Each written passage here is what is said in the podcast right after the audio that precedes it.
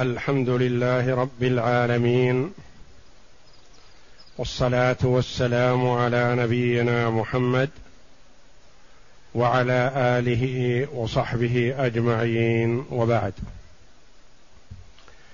قال المؤلف رحمه الله تعالى: الحديث التاسع عشر بعد المئة، عن عبد الله بن عمرو بن العاص عن أبي بكر الصديق رضي الله تعالى عنهم أنه قال لرسول الله صلى الله عليه وسلم: علمني دعاء أدعو به في صلاتي. قال: قل: اللهم إني ظلمت نفسي ظلما كثيرا ولا يغفر الذنوب إلا أنت، فاغفر لي مغفرة من عندك وارحمني إنك أنت الغفور الرحيم.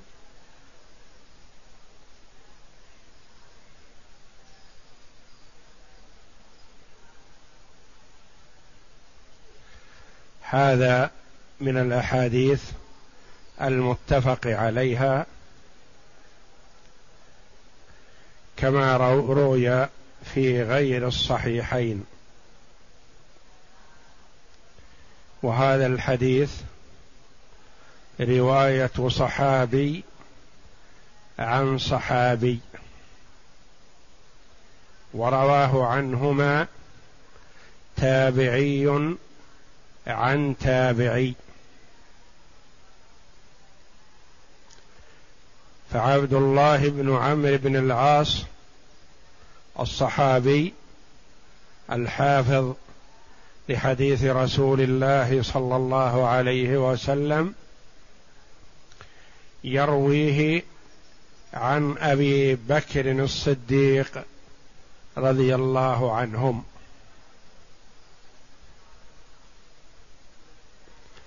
يقول أبو بكر الصديق رضي الله عنه أنه قال لرسول الله صلى الله عليه وسلم: علمني دعاء أدعو به في صلاتي،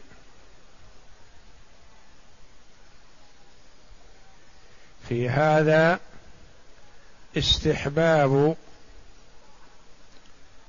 طلب العلم وطلب التعليم من العالم، وخاصة من أوتي جوامع الكلم صلوات الله وسلامه عليه.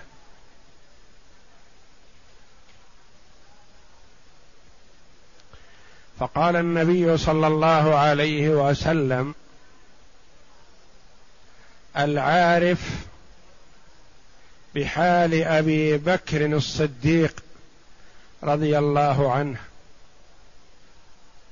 وأنه أفضل الأمة بعد نبيها، قل: اللهم إني ظلمت نفسي ظلما كثيرا. قل يا أبا بكر: اللهم إني ظلمت نفسي ظلما كثيرا.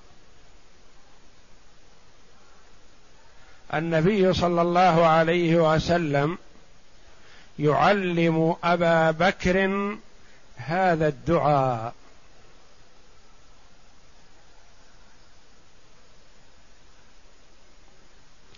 ظلمت نفسي ظلما كثيرا، وهو الصديق رضي الله عنه، وهو أفضل الأمة. ظلم النفس يأتي على شيئين: ما يستوجب العقوبة، وما ينقص الحظ أو يفوت الأجر يعتبر من ظلم النفس، لأن المطلوب من الإنسان أن يسعى لإدراك الحظ الأوفر من الأجر لنفسه، فإذا قصر في طلب الأجر الكامل فقد ظلم نفسه.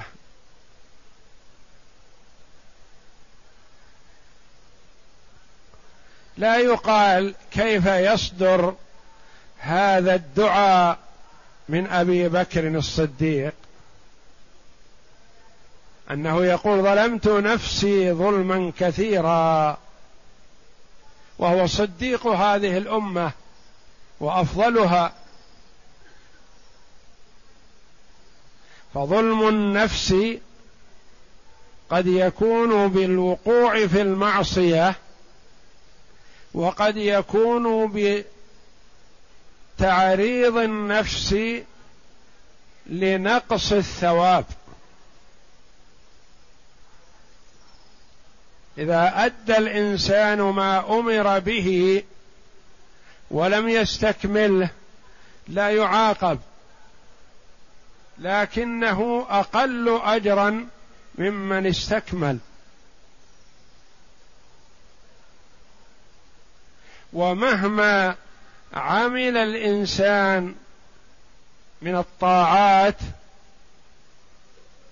واجتهد في الأعمال الصالحة فإنه يشعر بالتقصير في حق الله جل وعلا.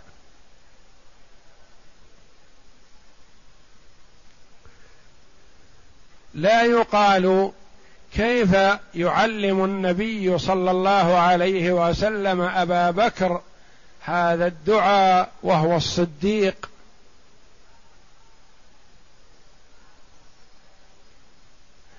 يقال نعم الرسول عليه الصلاة والسلام أفضل الخلق على الإطلاق، وقام حتى تفطرت قدماه صلى الله عليه وسلم، ومع ذلك يطلب ويسأل الله جل وعلا المغفرة.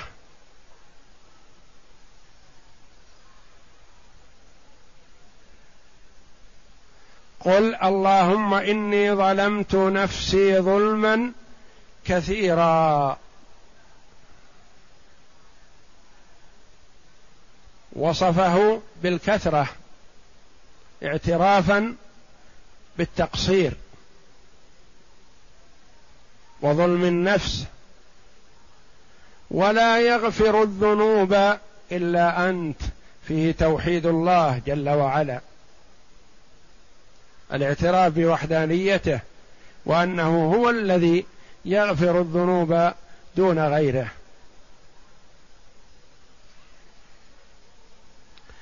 فاغفر لي طلب، أول اعتراف بالتقصير، ثم اعتراف بالوحدانية، ثم رجا وطلب فاغفر لي، ثم الطالب من الله يطلب الجزيل، لأنه لا يطلب على قدر نفسه وإنما يطلب على قدر المعطي جل وعلا، فالعطية تكون على قدر حال المعطي. فقال فاغفر لي مغفرة من عندك، ونكرها قال مغفرة.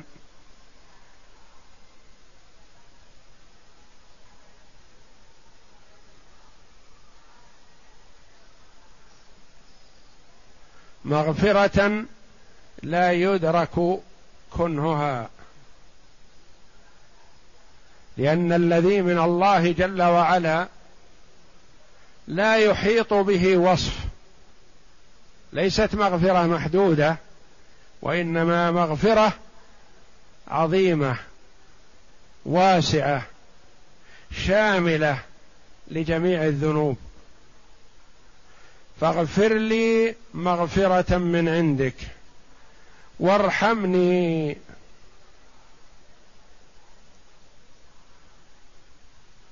تفضل علي وأعطني. المغفرة مسح أثر السيئة أو التقصير أو فعل دون الأولى والأكمل. اغفر لي مغفرة من عندك وارحمني. تفضل علي زيادة وأعطني ما لم أسأل.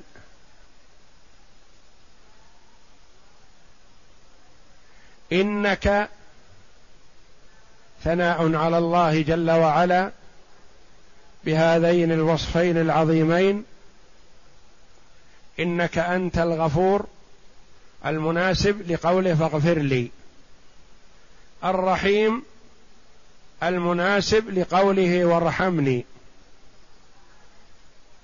هذا يسميه علماء البلاغة لف ونشر مرتب، يعني الوصف الأول يناسب الكلمة الأولى، والوصف الثاني يناسب الكلمة الثانية.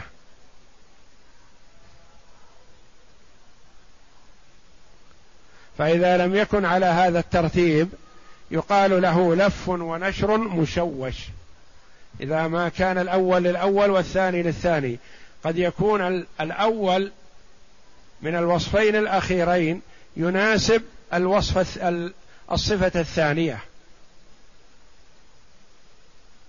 والأخير يناسب الأول، فيقال له لف ونشر مشوش. هذا لف ونشر مشوش مرتب. فاغفر لي وارحمني، إنك أنت الغفور يناسب فاغفر لي، الرحيم يناسب وارحمني. وهكذا ينبغي لمن سأل الله جل وعلا أن يتوسل إلى الله جل وعلا بأسماء بشيء من أسمائه الحسنى المناسبة لما سأل. وقد يأتي على خلاف ذلك لغرض،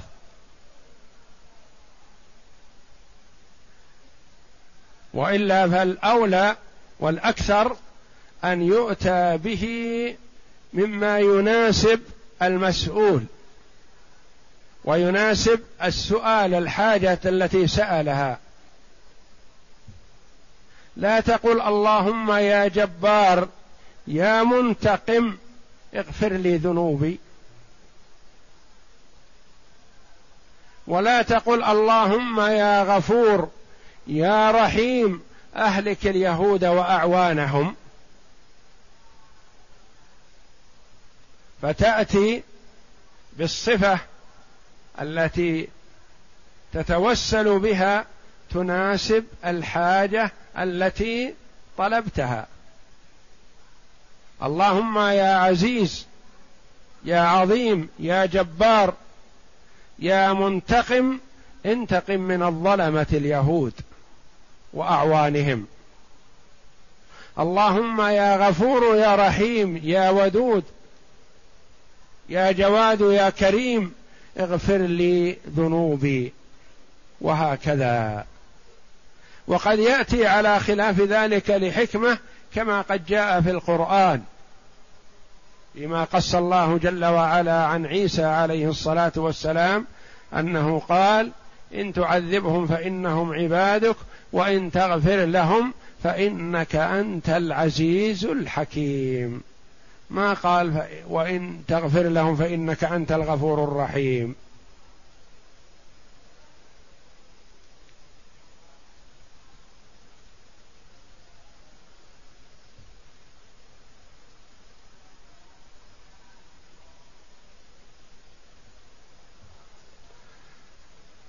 والله جل وعلا وصف من تفضل عليه بالعفو والمغفرة بأنه قد يصدر منه الفاحشة وقد يقع في الإثم فيطلب المغفرة من الله جل وعلا، كما في قوله تعالى: والذين إذا فعلوا فاحشة أو ظلموا أنفسهم ذكروا الله فاستغفروا لذنوبهم ومن يغفر الذنوب إلا الله ولم يصروا على ما فعلوا وهم يعلمون.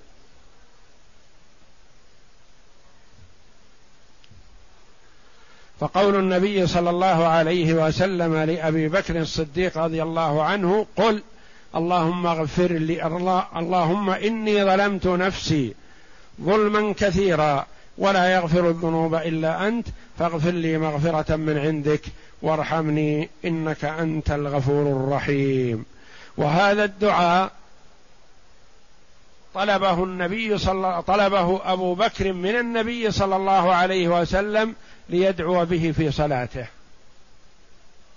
والنبي صلى الله عليه وسلم أرشد إلى الدعاء في الصلاة. وهناك مواطن ثبت عن النبي صلى الله عليه وسلم دعاؤه فيها، وهي سبعة مواطن في الصلاة، لكن الذي حث عليه النبي صلى الله عليه وسلم في الإكثار من الدعاء في موطنين من هذه السبعة: حال السجود وبعد التشهد الأخير والصلاة على النبي صلى الله عليه وسلم، ثم ليتخير من الدعاء ما شاء. والمواطن السبعة ذكرها ابن القيم رحمه الله في الهدي النبوي، هي الأول بعد الاستفتاح، والثاني بعد القراءة وقال وفيه نظر، بعد القراءة وقبل الركوع، والثالث في حال الركوع، والرابع بعد الرفع من الركوع، والخامس في السجود، والسادس بعد السجدتين، والسابع بعد التشهد وقبل السلام.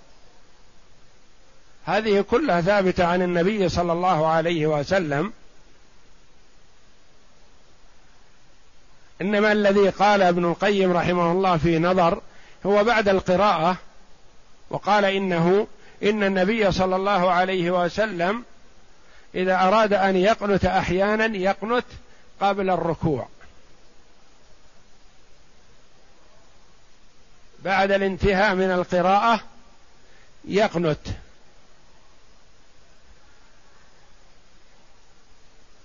في صلاة الوتر وفي صلاة الفريضة إذا قنت يدعو لأحد من المستضعفين من المسلمين أو يدعو على بعض الكفار،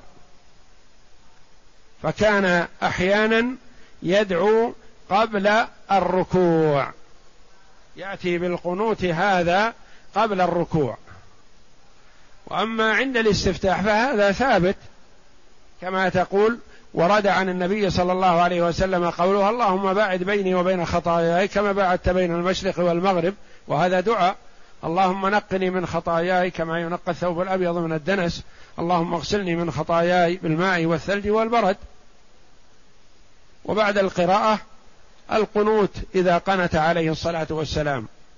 وفي الركوع كان عليه الصلاة والسلام بعدما نزلت عليه سورة إذا جاء نصر الله والفتح كما سيأتينا إن شاء الله، كان لا يدع أن يقول في ركوعه وسجوده: سبحانك اللهم ربنا وبحمدك اللهم اغفر لي.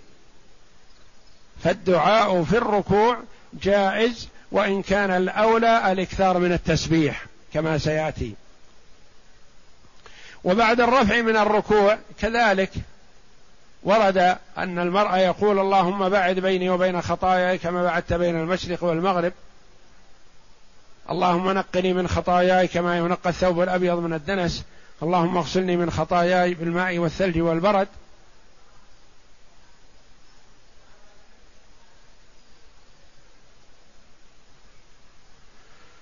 وفي السجود قوله صلى الله عليه وسلم: أما الركوع فعظموا فيه الرب، وأما السجود فأكثروا فيه من الدعاء فقمن أن يستجاب لكم.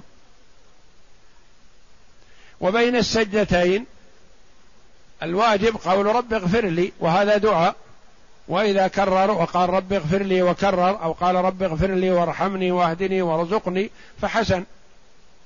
وبعد التشهد بعد أن يصلي على النبي صلى الله عليه وسلم يتخير من الدعاء فيقول من ذلك: اللهم إني أعوذ بك من عذاب جهنم ومن عذاب القبر ومن فتنة المحيا والممات ومن فتنة المسيح الدجال، ربنا آتنا في الدنيا حسنة وفي الآخرة حسنة وقنا عذاب النار. وهذا موطن من مواطن الإكثار من الدعاء بعد التشهد الأخير وقبل السلام.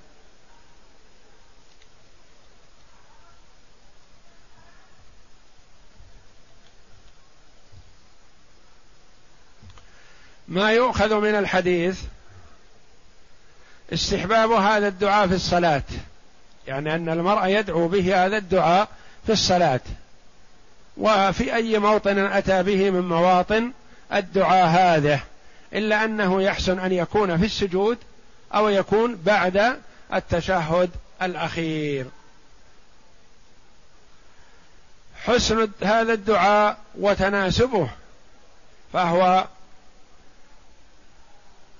يؤخذ على غراره، إن المرء إذا دعا يأخذ على هذا النمط: أولا الاعتراف بالتقصير، ثم الاعتراف بوحدانية الله جل وعلا، ثم طلب الحاجة، ثم الختم بالصفة الحسنى لله جل وعلا المناسبة لهذا الدعاء. يقول الإمام الصنعاني رحمه الله: ولا يخفى حسن هذا الترتيب في الدعاء، فإنه قدم نداء الرب واستعانته، ثم الاعتراف بالذنب اللهم، هذا النداء في قولها اللهم، ثم الاعتراف بالذنب اللهم إني ظلمت نفسي، والاعتراف به أقرب إلى محوه، لأن المرء إذا تناسى الذنب وتساهل به قد لا يغفر له، لكن إذا اعترف به وتذلل بين يدي الله معترفا فإنه قريب أن يعفو الله جل وعلا عنه. ثم الإقرار بوحدانية الله: ولا يغفر الذنوب إلا أنت، وحصر قضاء هذه الحاجة وهي غفران الذنوب عليه، وقصر الطلب عليه أقرب إلى الإجابة، يعني لا أحد أتوجه إليه سواك في هذا الدعاء. ثم سؤال غفران الذنب والرحمة التي لا يخرج فيها شيء من أمور الدنيا والآخرة، لأنه عمم كل ذنب وكل تقصير أطلب أن تتجاوز عني فيه. ثم الختم لهذا الدعاء بهذين الاسمين العظيمين: إنك أنت الغفور الرحيم. ثالثا أنه ينبغي لكل داع أن يفتتح دعاءه بالاعتراف بالعجز والتقصير والظلم، ثم يثني بالثناء على الله جل وعلا بأنه صاحب الطول والحول، ثم يقدم حاجته، ثم يختم دعاءه بشيء مناسب لدعائه من أسماء الله الحسنى وصفاته العلى. كما أنه يحسن أن يبدأ الإنسان بالدعاء بالحمد لله والصلاة على النبي صلى الله عليه وسلم، ثم ذكر الحاجة، ويختم بالصلاة على النبي صلى الله عليه وسلم. فحينما سمع النبي صلى الله عليه وسلم داع يدعو مباشرة قال: عجل هذا، ثم دعاه وقال له أو قال لغيره: إذا دعا أحدكم فليبدأ بحمد الله، ثم الصلاة على رسول الله صلى الله عليه وسلم، ثم ليذكر حاجته، ثم ليختم بالصلاة على النبي صلى الله عليه وسلم فإنه حري أن يستجاب له. أربعة، فقه الصديق رضي الله عنه إذ علم أن الصلاة موطن الإجابة، يعني أفضل الحالات التي يكون فيها الداعي هي حال الصلاة، فطلب من أفضل الخلق دعاء يناسب هذه الحالة، فيجمع بين أفضل الدعاء في أفضل الحالات. فطلب من النبي صلى الله عليه وسلم أن يختار له هذا لهذا المقام دعاء مناسبا.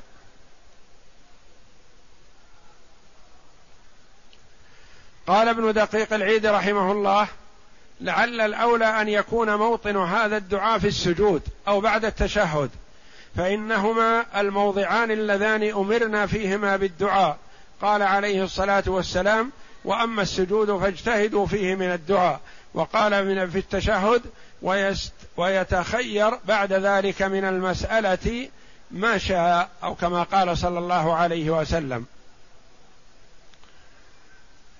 وذكر الفاكهاني أن الأولى الجمع بينهما، يعني يدعو في السجود ويدعو في التشهد الأخير. وعرفنا أن مواطن الدعاء في السجود سبعة كلها مستحب الدعاء فيها سوى السابع الذي هو بعد الانتهاء من القراءة، فهذا فيه نظر.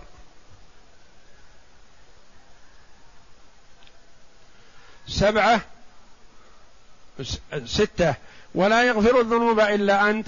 قال ابن دقيق العيد رحمه الله إشارة إلى طلب مغفرة متفضل بها من عند الله تعالى لا يقتضيها سبب من عمل حسن أو غيره، يعني أنت التي الذي تغفر الذنوب، وأنك تعطي الجزيل بدون مقابل، فهو سؤال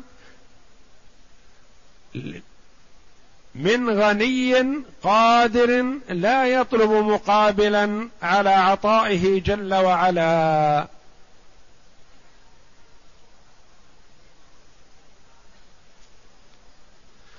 قال المؤلف رحمه الله تعالى: الحديث العشرون بعد المئة.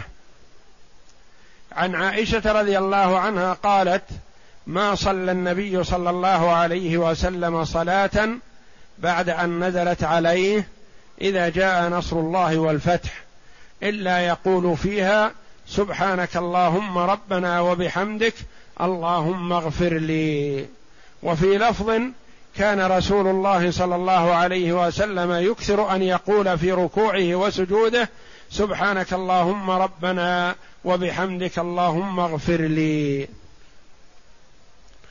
هذا من الأحاديث الواردة في الدعاء في الصلاة. وعائشة رضي الله عنها تخبر عن حال النبي صلى الله عليه وسلم بعدما نزلت عليه هذه السورة العظيمة.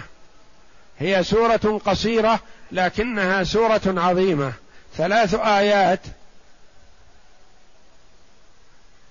إذا جاء نصر الله والفتح، ورأيت الناس يدخلون في دين الله أفواجا، فسبح بحمد ربك واستغفره إنه كان توابا. تقول عائشة رضي الله عنها: بعدما نزلت على النبي صلى الله عليه وسلم هذه السورة كان لا يصلي صلاة إلا قال فيها ذلك: سبحانك اللهم ربنا وبحمدك اللهم اغفر لي. وهذه السورة كما قرر العلماء رحمهم الله أنها آخر سورة نزلت من القرآن. وقال بعض العلماء: آخر سورة نزلت من القرآن سورة التوبة. وجمع بين القولين بعض العلماء رحمهم الله، فقال: آخر سورة نزلت كاملة هي هذه السورة، سورة الفتح، إذا جاء نصر الله والفتح. وآخر آية نزلت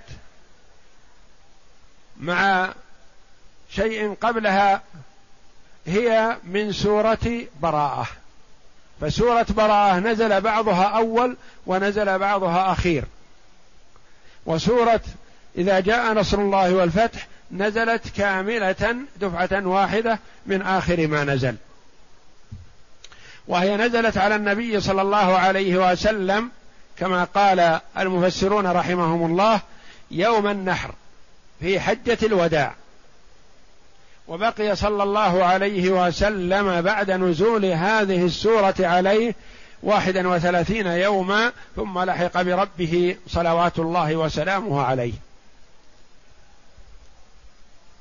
وقيل بقي أقل من ذلك عليه الصلاة والسلام. وتقول عائشة في هذه السورة يتأول القرآن، يعني يحقق ما طلب منه في القرآن، يعني يمتثل، يؤمر بشيء في القرآن فيأتي به صلى الله عليه وسلم.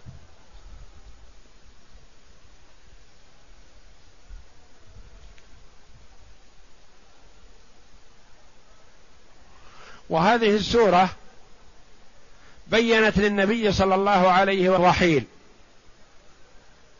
ويكون ذلك بالإكثار من التسبيح وحمد الله جل وعلا والثناء عليه، وهذا الذي فهمه النبي صلى الله عليه وسلم وفهمه منه فقهاء الصحابة رضي الله عنهم وأرضاهم. فقد كان عمر رضي الله عنه إذا اهتم لأمر جمع كبراء الصحابة رضي الله عنهم وفقهاءهم وأدخل معهم عبد الله بن عباس رضي الله عنهما، وكان شاب. يقول عبد الله بن عباس رضي الله عنه يخبر كأن بعض الصحابة وجد على عمر لما يدخلني مع الكبار، وكأن بعضهم قال لنا أولاد مثله، إما أن يدخل أولادنا معه وإما أن لا يدخله معنا. فرأى عمر رضي الله عنه أن يظهر لهم فقه وعلم ابن عباس رضي الله عنهما، فدعا الصحابة يوما كبراءهم وفقهاءهم وأدخل معهم ابن عباس، وابن عباس رضي الله عنه إذا دخل يتأدب، وهكذا ينبغي للصغير مع الكبراء أن يسكت حتى يطلب منه ولا يسابق.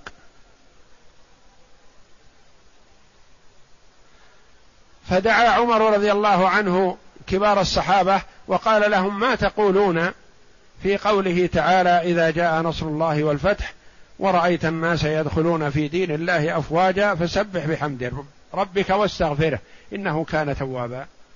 فقال بعضهم أمرنا إذا نصرنا الله وفتح علينا أن نحمد الله ونسبحه،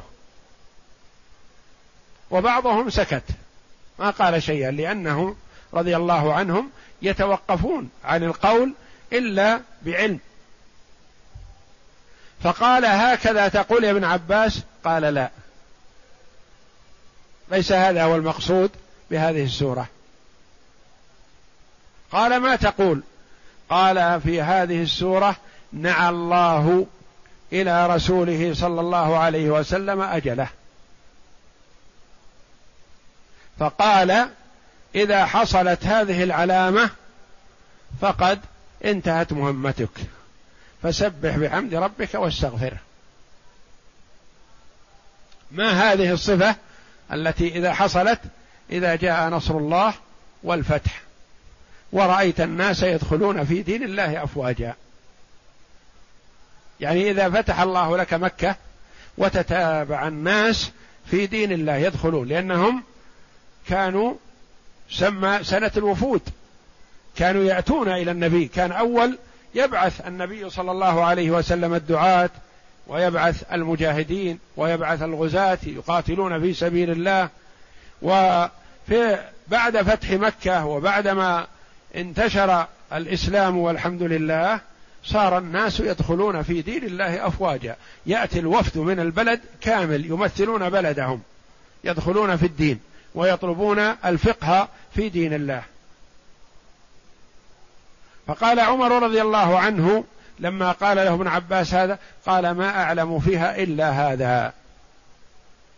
فأرى عمر فرأى وأطلع الصحابة رضي الله عنهم على فقه ابن عباس فعاذروه في كونه يدخله مع كبار الصحابة رضي الله عنهم. ويؤخذ من هذه السورة العظيمة أنه يستحب أن يؤتى بهذا الدعاء في الصلاة، في الركوع وفي السجود وفي غيرهما.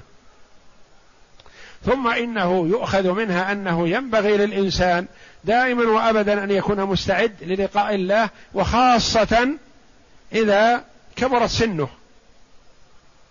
إذا كبرت سنه فيستعد أكثر.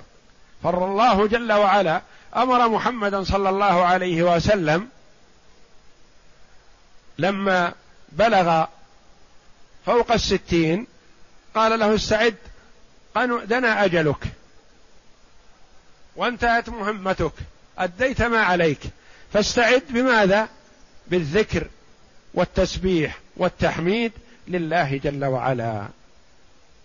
وأنه ينبغي للمرء أن يحرص على أن يختم عمره بالإكثار من ذكر الله جل وعلا.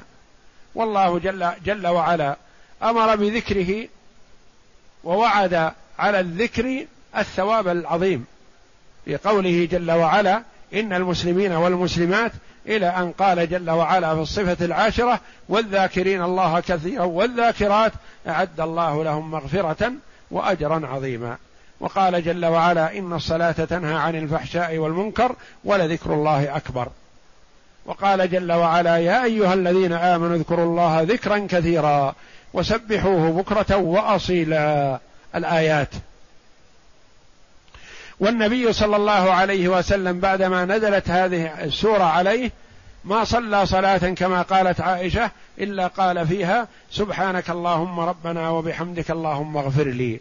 وقالت له عائشة مرة رضي الله عنها أراك يا رسول الله أحدثت قولا لم تكن تقوله من قبل، فقال إن الله وقت لي وقتا وصفة إذا رأيتها في أمتي أن أكثر من التسبيح والتحميد، أو كما قال صلى الله عليه وسلم. وقد رأيتها، جاء نصر الله والفتح ورأيت الناس يدخلون في دين الله أفواجا، فماذا بقي؟ فسبح بحمد ربك واستغفر، أكثر من التسبيح والاستغفار والحمد لله جل وعلا.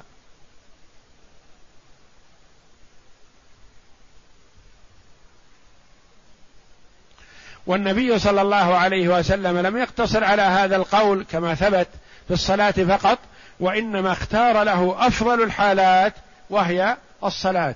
وما كان يقتصر على ذكره في الصلاة بل يذكره كثيرا عليه الصلاة والسلام، فيقول سبحانك اللهم ربنا وبحمدك اللهم اغفر لي.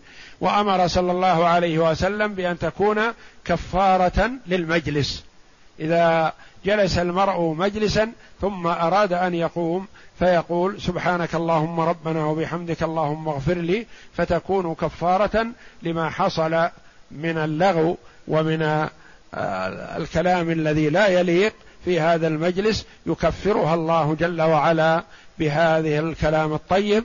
فإن كان ما قبل هذه الكلمة الطيبة سيئا مسحتها، وإن كان حسنا كانت كالخاتم له.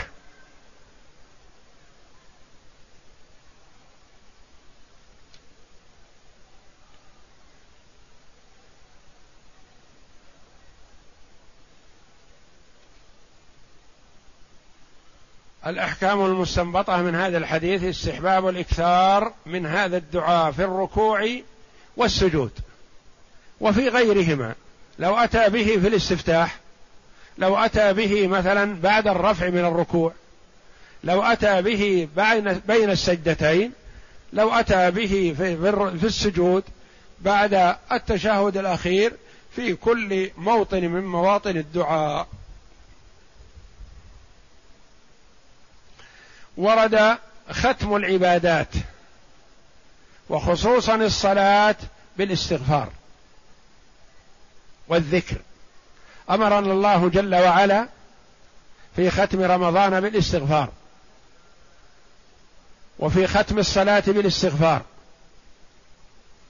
وكثير من الأعمال تختم بالاستغفار والتوبة إلى الله جل وعلا،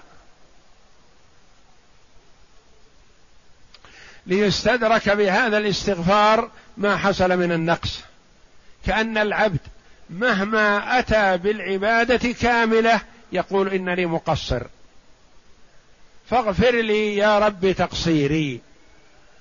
فالشعور بالنقص وعدم التمام من أسباب الإجابة العبد.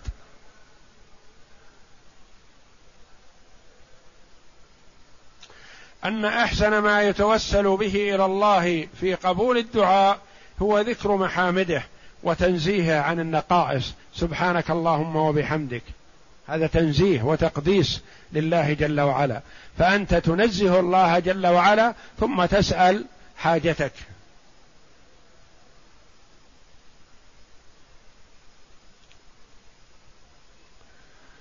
أن المرء يستشعر النقص وأنه لن يستكمل حق الله جل وعلا فيسأله العفو والمغفرة.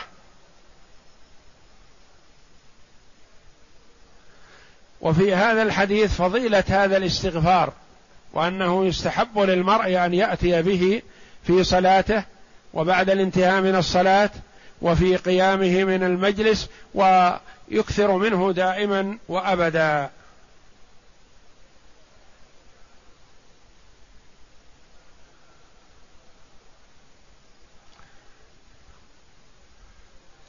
قال شيخ الإسلام ابن تيمية رحمه الله: المشهور عن الإمام أحمد أنه لا يدعو في الصلاة إلا بالأدعية المأثورة.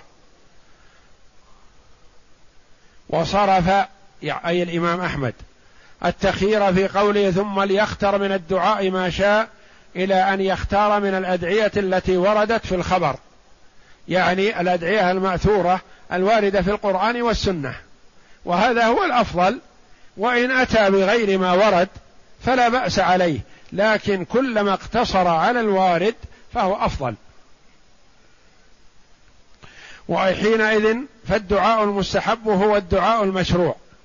أما إذا دعا بدعاء لا يعلم أنه مستحب أو علم أنه جائز غير مستحب فإنه لا تبطل صلاته بذلك، وقد حصل مثل هذا من بعض الصحابة في عهد الرسول صلى الله عليه وسلم فلم ينكر عليه، كانوا يدعون الله جل وعلا بما أحبوا ولم يتقيدوا بالوارد بالقرآن أو السنة.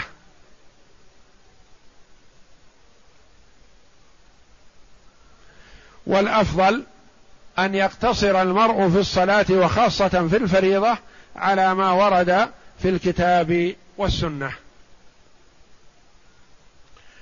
قال شيخ الإسلام رحمه الله: وأما دعاء الإمام والمأمومين جميعا عقب الصلاة فلم ينقل هذا عن النبي صلى الله عليه وسلم أنه يفعله في أعقاب الصلوات المكتوبات.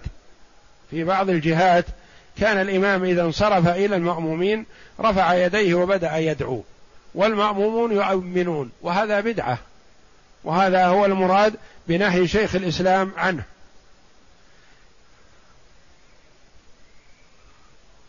فلم ينقل هذا عن النبي صلى الله عليه وسلم أنه يفعله في أعقاب الصلوات المكتوبات، كما كان يفعل الأذكار المأثورة عنه، الأفعال المذكورة سبحان الله والحمد لله والله أكبر إلى آخره، وقول لا إله إلا الله وحده لا شريك له له الملك وله الحمد وهو على كل شيء قدير، وقول اللهم أجرني من النار سبع مرات بعد صلاة المغرب وبعد صلاة الفجر.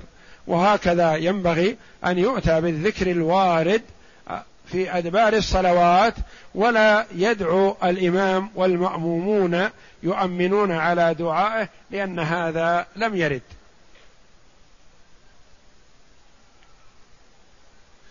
ومن استحبه من العلماء المتأخرين في أدبار الصلوات فليس معهم في ذلك سنة إلا مجرد كون الدعاء مشروع. يقولون هل تنكرون علينا والدعاء مشروع؟ نقول الدعاء مشروع لكن اقتصر على الوارد، والدعاء مشروع ولم يرد أن الإمام يرفع يديه والمأمومين يؤمنون على دعائه، فنقتصر على الدعاء المشروع عن النبي صلى الله عليه وسلم، وهو عقب الصلوات يكون أقرب إلى الإجابة. وهذا الذي ذكروه قد اعتبره الشارع في صلب الصلاة، يعني الأولى للإنسان إذا أراد أن يدعو أن يدعو في صلب الصلاة، يعني في التشهد الأخير. بعد التشهد الأخير يأتي بما أحب من الدعاء، لأن المرء أقرب إلى الإجابة إذا دعا في صلاته، وأقرب إلى ربه جل وعلا ما دام بين يديه، بخلاف ما إذا انصرف عنه. فالدعاء في آخرها قبل الخروج منها مشروع مسنون بالسنة المتواترة وباتفاق المسلمين، والمصلي ينجي والمصلي يناجي ربه، فالدعاء حينئذ مناسب لحاله. أما إذا انصرف إلى الناس يعني الإمام فليس موطن مناجاة له ودعاء، وإنما هو موطن ذكر له وثناء على الله جل وعلا. والله أعلم، وصلى الله وسلم وبارك على عبده ورسوله نبينا محمد وعلى آله وصحبه أجمعين. غدا إن شاء الله في باب الوتر.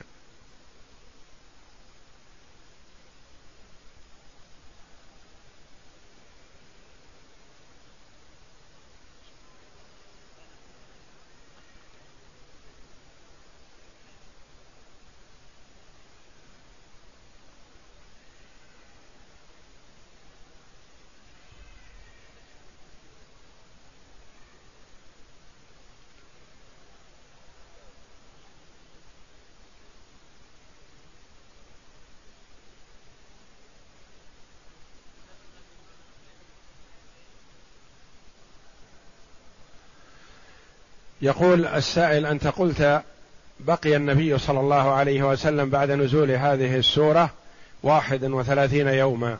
لا أقول واحد وثمانون يوما، لا واحد وثلاثين، واحد وثمانين يوما. أنا قلت كذا، واحد وثمانين يوما بعد بعد هذه نزول هذه السورة، وتوفي صلى الله عليه وسلم، لأن هذه السورة نزلت يوم العيد في عشرين من ذي الحجة، وتوفي صلى الله عليه وسلم في ربيع الأول، بقي في عشرة ذي الحجة، بقي عشرين يوما من ذي الحجة ومحرم وصفر، وتوفي صلى الله عليه وسلم في ربيع الأول، على الخلاف هل هو في يوم ثلاثة أو في يوم اثنى عشر، الله أعلم. والخلاف كذلك في نزول هذه السورة، أهي في يوم العيد أم بعد ذلك؟ أقوال، حتى أنه قيل إنه توفي بعد نزول هذه السورة بسبعة أيام، وقيل بثلاثة أيام، لكنها أقوال بعضها ضعيفة. وقول أنه توفي بعد نزول هذه السورة بثلاث ساعات، وهذا أضعف.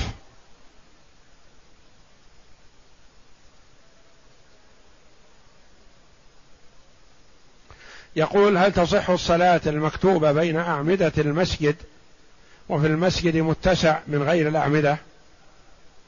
تكره الصلاة بين السواري إلا إذا اضطر المرء لذلك، أما إذا كان المسجد فيه سعة فيكره أن يصلي بين الأعمدة، لأن الأعمدة تقطع الصفوف، وكلما كان الصف أتم وأطول فإنه أعظم للأجر. كيف يقضي المرء ما فاته من صلاة الميت؟ يكبر مع الإمام حتى يسلم، فإذا سلم الإمام، فإن كانت الجنازة باقية حتى يستكمل المصلون الذين فاتهم شيء من الصلاة صلاتهم، فأكملها على صفتها، وإن خشيت أن ترفع قبل أن تكمل الصلاة فتابع التكبيرات التي بقيت عليك وسلم.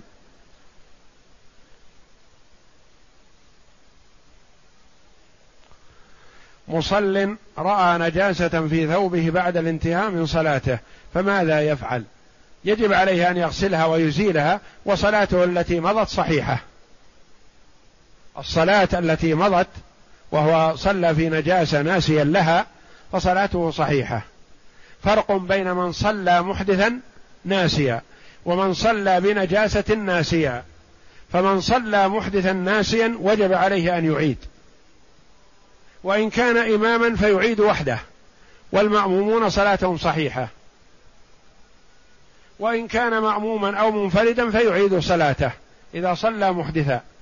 أما إذا صلى بنجاسة نسيها ثم ذكرها بعد الصلاة فصلاته صحيحة، لأن النبي صلى الله عليه وسلم ابتدأ الصلاة بنعليه، ثم أتاه جبريل عليه السلام فأخبره بأن في النعلين أذى نجاسة فخلعهما صلى الله عليه وسلم وأكمل صلاته.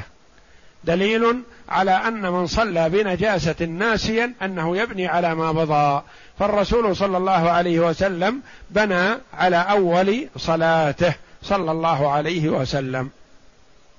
وعمر رضي الله عنه صلى بالناس الفجر وهو جنب ناسيا، فلما ذكر رضي الله عنه أعاد الصلاة بعدما اغتسل عليه رضي الله عنه وأرضاه.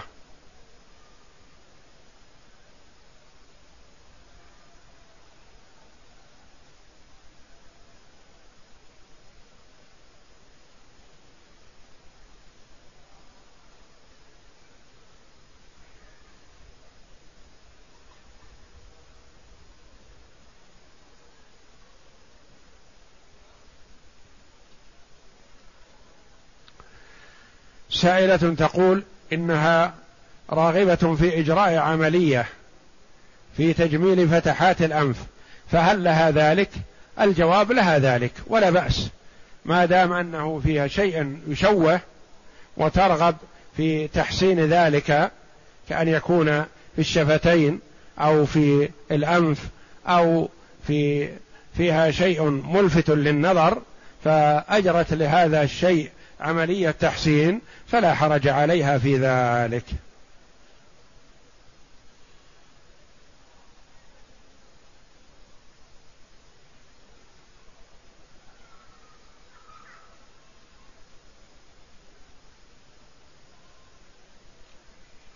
يقول أحسست بألم في الظهر ثم اضطجعت، وأحسست بنعاس، ثم بعد ذلك قمت وصليت دون وضوء. لا يا أخي، ما يصح لك ذلك، لأن الناعس لا يخلو، إن كان جالس فلا يؤثر نعاسه، لأن الصحابة رضي الله عنهم كانوا ينتظرون النبي صلى الله عليه وسلم في صلاة العشاء حتى تخفق رؤوسهم، يعني من النعاس، تخفق هكذا يعني تنزل من النعاس، فيقومون ويصلون ولا يتوضؤون.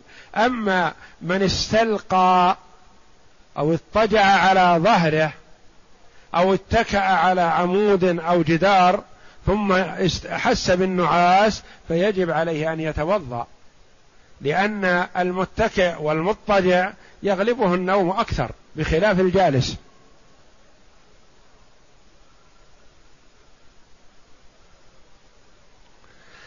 هل بلع ريق السواك للصائم يفسد الصيام؟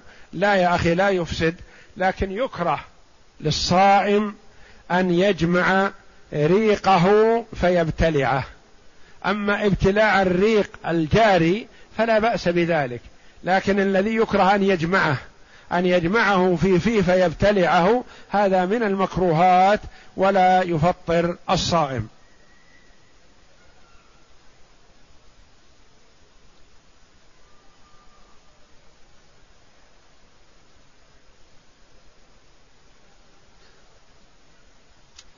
هل الاصطفاف لأهل الميت بعد دفنه مباشرة ليتلقوا العزاء بدعة؟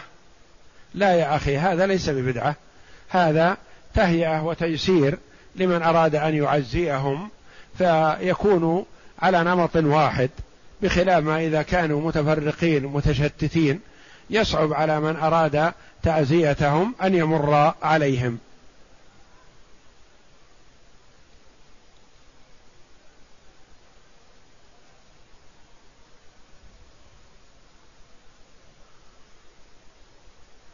أي الأعمال التي يمكن إدماج نياتها في عمل واحد؟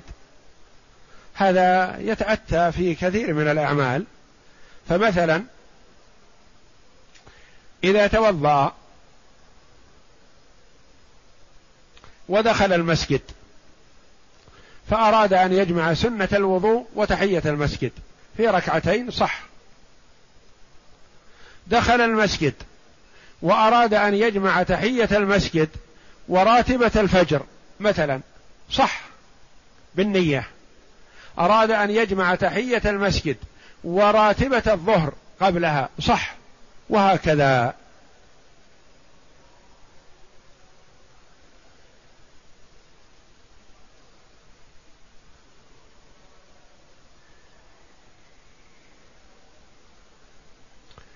يقول حادث سيارة إذا مات فيها أحد على السائق فهل على السائق الدية والكفارة؟ وإذا كان الخطأ على السائق الثاني فعلى من تكون الدية والكفارة؟ إذا مات راكب مع السائق فلا يخلو، إن كان هذا السائق عليه شيء من نسبة الخطأ فعليه الكفارة، والدية بنسبة الخطأ لأن الدية ما تتكرر والكفارة تتكرر. فلو مثلا أخطأ مجموعة في قتل نفس فالكفارة على كل واحد منهم كفارة، والدية عليهم دية واحدة. فإذا حصل خطأ متعدد فعليهم جميعا دية واحدة وعلى كل واحد منهم كفارة. وإذا كان أحدهم ليس عليه شيء من نسبة الخطأ إطلاقا فلا يظهر أن عليه خطأ دية ولا كفارة.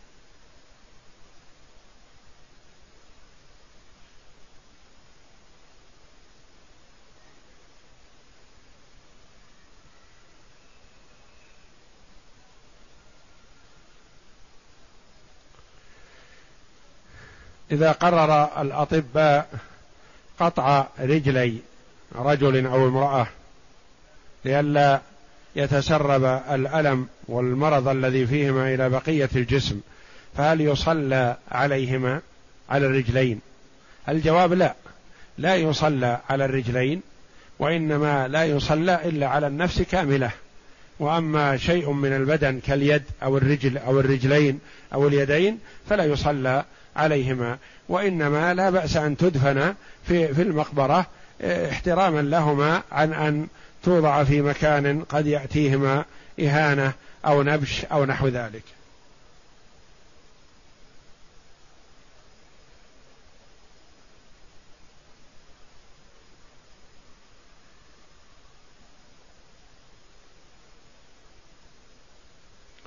ما حكم الجمع والقصر إذا أقام المسافر يومين أو أكثر؟ الجمع والقصر ليس متلازمين، فقد يسوغ للمرء أن يجمع ولا يسوغ له أن يقصر، كالمريض مثلا في المستشفى غير المسافر إذا كان يشق عليه صلاة كل وقت في وقتها فله أن يجمع وليس له أن يقصر. والمسافر إذا كان مقيما في المكان فيشرع في حقه القصر ولا ينبغي له أن يجمع ما دام أنه ستمر عليه عدد من الأوقات وهو في مكانه. فمثلا نحن في منى مثلا إذا أقمنا بمنى لا نجمع لأنها تمر علينا الأوقات ونحن في المكان، وكذلك النازل في البلدة يوما أو يومين ما ينبغي له أن يجمع، وإنما يستحب له أن يقصر إذا صلى وحده أو صلى مع رفقته.